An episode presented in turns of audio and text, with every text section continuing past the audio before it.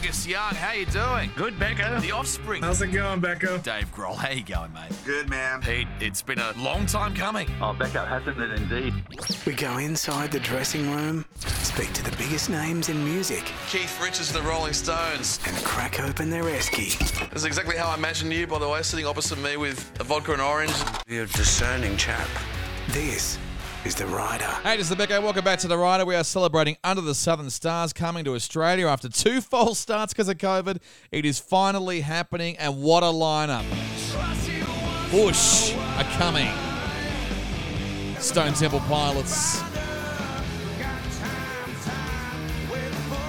Pretty pumped about this. Cheap Trick, the legends of punk, coming to Australia, and also Rose Tattoo. What a lineup! Touring across Australia from March 11 through to 27, and we are celebrating on the Rider podcast. We've had Gavin Rossdale from Bush. If you missed that chat, you can subscribe now and catch up on all platforms. On Monday, it's Eric Kretz from Stone Temple Pilots, and also the legendary Robin Zander from Cheap Trick the following week. But right now on the phone, he's ready to jump on that plane. I have to use the word legendary again because it's the only way to describe him. Rick Nielsen from Cheap Trick. How are you doing? Well, I'm I'm legendary. Let's put it that way. Well, mate, congratulations. Number one, somehow you survived COVID. what have you been doing during lockdown? Have you done some recording? Have you got some more new, new material to come a bit later on after this new album? yeah, I do, or we do, or whatever. And it's like I haven't been. You know, I tell people it's like uh, it's not really inspiring. this, No, this no, past it's, it's, it's not. but no. it's also but it's but it's been it's been it's been interesting, and um, I actually got to meet my family again, which I now they're gone out here, so it's like I've seen them now. That let's get back to work. got to keep the the, the fingers. Uh, you know, any every guitarist. Otherwise, you get arthritis. You got to keep the fingers going, um, um, rather than uh, you know just do nothing. So I'm sure it gets quite boring being a, a guitarist. And um, in fact, how many guitars Well, do you own? I, I have a 500 now. I just actually 502. I just bought two guitars the last two days. And how many five neck guitars do you have? Because you got that famous one we all know about. But how many? Uh, well, I have three. The, the original orange one, then the checkerboard one, and then uh, the third one is, is a Carina made out of Carina wood. And instead of having a mere 36 strings like the other ones do, it has 38 because it has a mandocello instead of a guitar neck. Is there a limit on how many necks you can have though before it gets a bit tedious? Like, like, uh, what what is your ideal? Uh, one, yeah, but but I, it was my idea, so I have to live with it. yeah, that's right. It's it's it's, been fun. You know, it's, I did it for fun, but I had to make sure they that every neck worked, and they do. I just had to get my arms longer. Yeah, there's actually some folklore. I don't know how true it is, but to this day, you are the noisiest band to ever play in Sydney. Because I heard that in '81, when you played the Hordern, they had to change the noise regulations because you literally hold the noise level record. All right, cool. The Hordern Pavilion, right? Yeah, yeah. Well, I could, I you know, I don't think that was anything we set out to do. But it's like, uh, want to make sure everybody could hear us. Actually, now on that, how is the hearing? Because I mean, playing in old age, uh, you know, things change. You know, you, do you have to actually crank it up to be able to sort of do it like that? Because I actually remember I was in the photo pit on your last tour, and I remember how loud your uh, guitar amp was. It was it was louder than anything I've ever heard before. What, what'd you say? I heard, I heard you. you Oh, sorry. Yeah, you're- you're-? Jesus. Uh, don't they have humor in Australia? you Yeah, got me. do. You bloody got me. So, uh, good. Well, you better leave that one in then. I don't believe it. Uh, I- I'm trying to think. It's like uh, there was a years ago, uh, Nirvana used to, Kurt Cobain used to say, "We're we're like Cheap Trick, except uh, our guitars are, are louder." And I, and I said, "Wait a minute, our guitars are plenty loud." But you know, I don't. I really don't uh, try to be so loud. I think that's probably what comes off the PA because uh, I'm using the same amps that I have since 1977.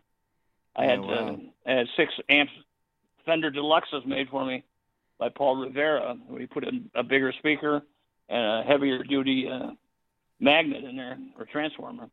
and it's like uh, that's what I basically use. And then I have a, another ISO amp behind the stage that uh, that I mix it with it. So let's blame somebody else. Yeah, okay, we else. were loud.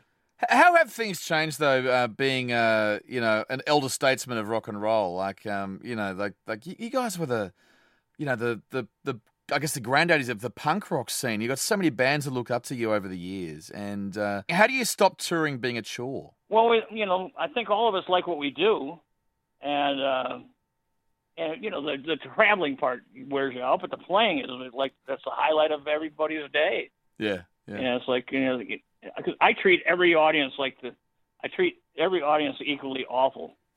I mean, it's like the, the yeah, I'm just like you go out there and it's like uh, the people that are there tonight weren't there last night, so they, you, know, you better be good tonight. And it- That's the way it's always kind of been. yeah. You know, it's like, and and we're not like studio musicians or play the tapes or whatever.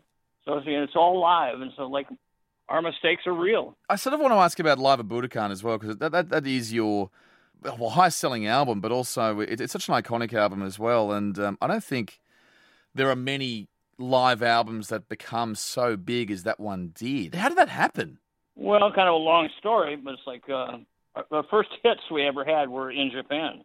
Yeah, Uh, we had uh, Clock Strikes Ten was number one, and uh, and the studio version of I Want You to Want Me did really well. And uh, so when we went to Japan the first time, '78, uh, all the shows were sold out. Uh, the record company uh, was going from um, Sony Records to Epic Sony, so we were the first record on that label yeah, and they were and they were making a record for for the fans or the, the new Japanese fans we had, and it's like, uh, so we recorded it, and the guy that was uh, our PR or our A and R guy, his name was Norio Nanaka, and uh, that, so that was his first record, and the other guy that was with us was Joe Morita. Joe Morita was uh, Akio Morita's kid, and he was the president of Sony. started Sony right. but we didn't really know that, so so we treated him equally awful.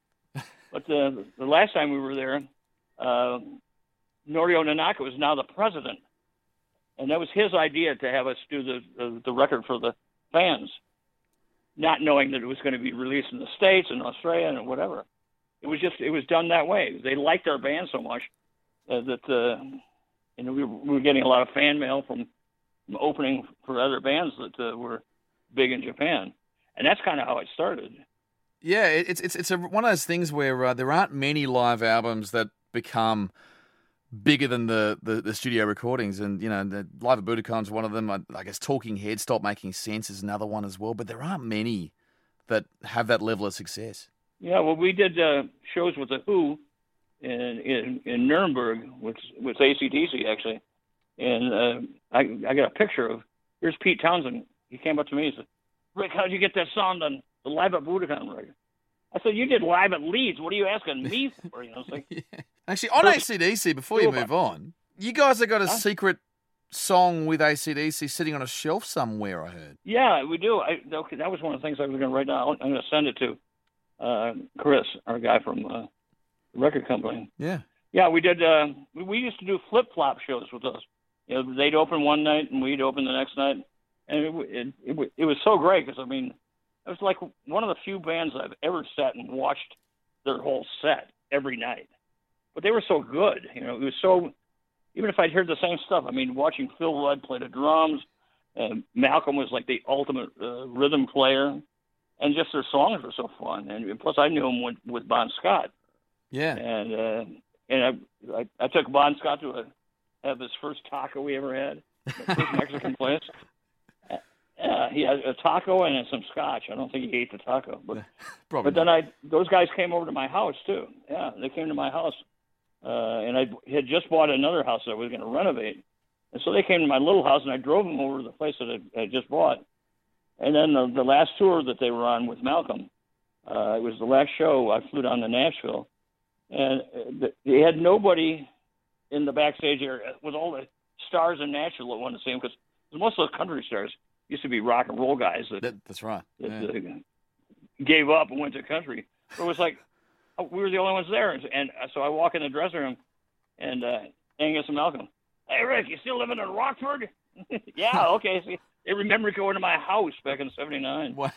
Were you expecting this the same success for ACDC when they, um, you know, lost Bon and, and, and got Brian? Was that a surprise for you? Um, yeah, because you know nobody could uh, replace Bon. I thought, you know, because it's like because he was so uh, unique, like it was re- replacing Freddie Mercury or something. Yeah. But Bon yeah. was like to me, he was like the ultimate pirate.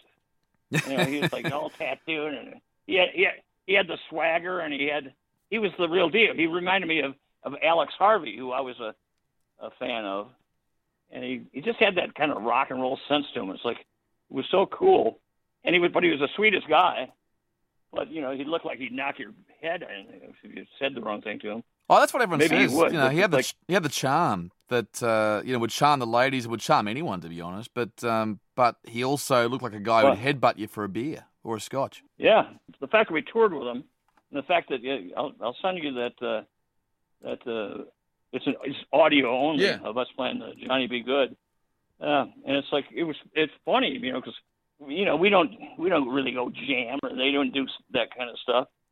Uh, I'm I'm uh, one of two people that have ever played with live on stage with Kiss. You know, it's like Joe Perry did and I did.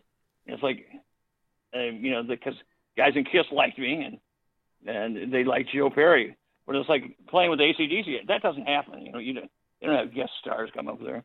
And I wasn't a fan of uh, Axl, so I was like, I was not looking forward to that. But uh, actually, uh, he was actually better than some of the other uh, guys that were in the band at that time. Oh, yeah, Axl um, had a had a vocal range. Phil Rudd was, yeah. Well, it, it was it was better than I thought. And I, I was just worried that they were going to try to get Robin to steal it, steal him from us. But you're right talking about Phil Rudd. Phil Rudd is still one of the greatest drummers in the world. Oh yeah, he doesn't. He's not doing anything fancy, but it's like it's just there. I- so I- bad when he got arrested. Now you you got to also play with the Angels, who had a lot to do with ACDC over the years, especially in the early years. You played with them, I think, at the Hordern here in Sydney in '91, and I heard a rumor that Doc Neeson, the lead singer of the Angels, had to come on during your set to calm the crowd down because they'd fired them up so much.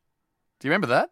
If he said it, who's going to argue with him? Could be because uh, I helped them out when they got their equipment stolen. Oh, really? Tell, us- tell us about that. You know, here they are. They're in Chicago. We'd play, already played with them someplace, Hmm. a number of places. And we played with them in France, in France, and all kinds of stuff. And I got a phone call. It says, "Hey, it's the guys from the Angels." And they were Angel City in the U.S., but it's like I knew him as the Angels because I knew him from before. Yeah. And uh, they were in Chicago and they left their truck somewhere. I said, "Are you crazy? You, you don't leave your truck in Chicago, of all places, with it full of equipment, full of equipment." So, so they got it stolen, and so I, you know, I collect guitars and stuff, and plus I like those guys, so I drove into Chicago, brought all my gear for them, so they could even do the show. Ah, That's incredible. Yeah, and I, I love how naive they were, just leaving a truck full of you know thousands of bucks worth of gear on an American street yeah, in Chicago, of all places. of all places. You, know, you get your car stolen, even if your car's not there. hey, Rick, it's so good to speak to you. And look, uh, it, we're so happy to have you coming back to Australia under the Southern Stars uh, with Cheap Trick. And uh, it's going to be just amazing, uh, especially a brilliant lineup as well with uh, you and Bush and Stone Temple Pilots. yeah, Angry Anderson. How about him? Yeah, and Angry's also on the tour, so it's it's going to be just nuts. And uh, it's so good to have live music back. And Rick will be giving you a big hug. Congratulations, and thanks so much for, for coming along. Yeah, well, uh, come over to the hotel and I can wave at you. Yeah. I'll do that. All right, all right. Okay, cool. It's like speaking to rock royalty. There we go, Rick Nielsen from Cheap Trick. What about that story about the Angels as well? Uh, we've got so much more to come on the rider as we celebrate Under the Southern Stars. Monday, we speak to the drummer of Stone Temple Pilots, Eric Kretz. Tell you what, he's got some stories about all those years touring, uh, also the tough years of Stone Temple Pilots, and how they've continued with a brand new lead singer. And the following week, Robin Zander, the lead singer of Cheap Trick as well. So much to come as we celebrate Under the Southern Stars. Get your tickets now. It all starts March 11. This is the Rider with Becko. Catch you then.